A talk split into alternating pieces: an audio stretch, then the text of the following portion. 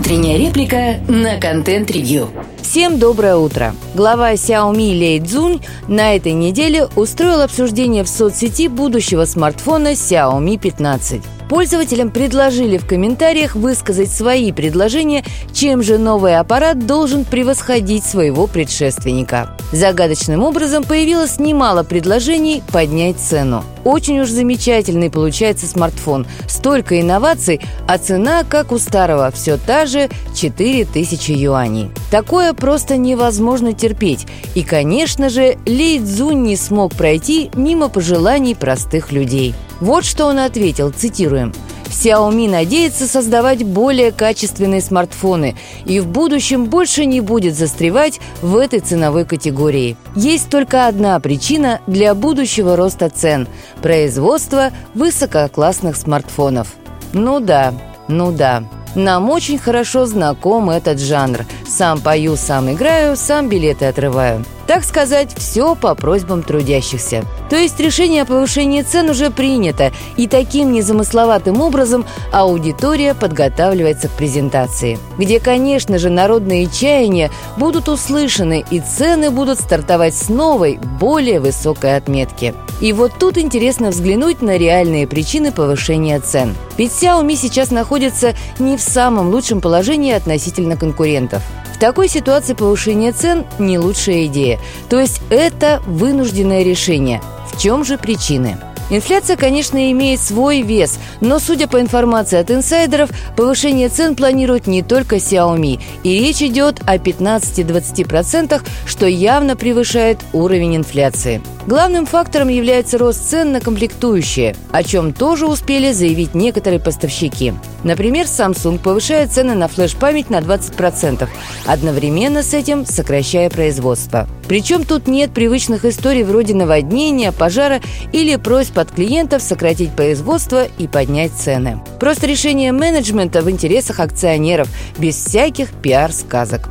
Схожие процессы мы видим и в других сегментах – экраны, контроллеры, матрицы и прочее. Официально такое поведение производителей объясняется перепроизводством, которое возникло в результате реакции на ковидные перебои с поставками. Это объяснение вроде бы всех устраивает, и тут можно согласиться с тем, что это действительно во многом эхо ковида. Однако определение перепроизводства не существует в отрыве от спроса, а спрос действительно падает – Причин тому много. В первую очередь это разнообразные последствия безумной финансовой политики во времена пандемии. Доступ к практически неограниченным кредитным линиям под низкий процент уходит в прошлое. Свое влияние оказывает и определенная зрелость рынка, когда новинки практически ничем не отличаются от предшественников, а также санкции и торговые войны. Куда же без них? Чтобы сохранить прибыль, а то и вовсе не скатиться в убытки, на сокращающемся рынке существует не так уж и много вариантов.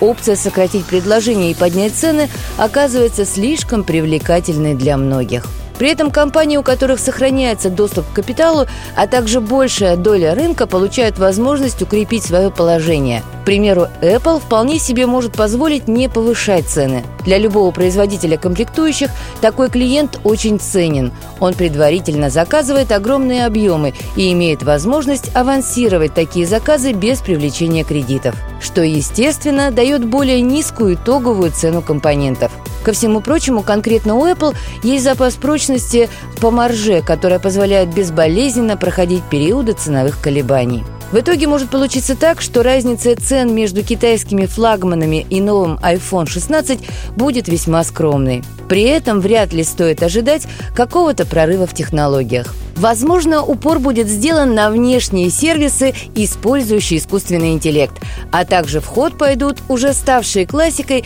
маркетинговые уловки с камерами и материалами корпуса. Впрочем, кто знает, вдруг очередной опрос в соцсетях покажет, что народ просит сделать в новых смартфонах камеру похуже или экран попроще. Сейчас такое уже не кажется чем-то фантастическим.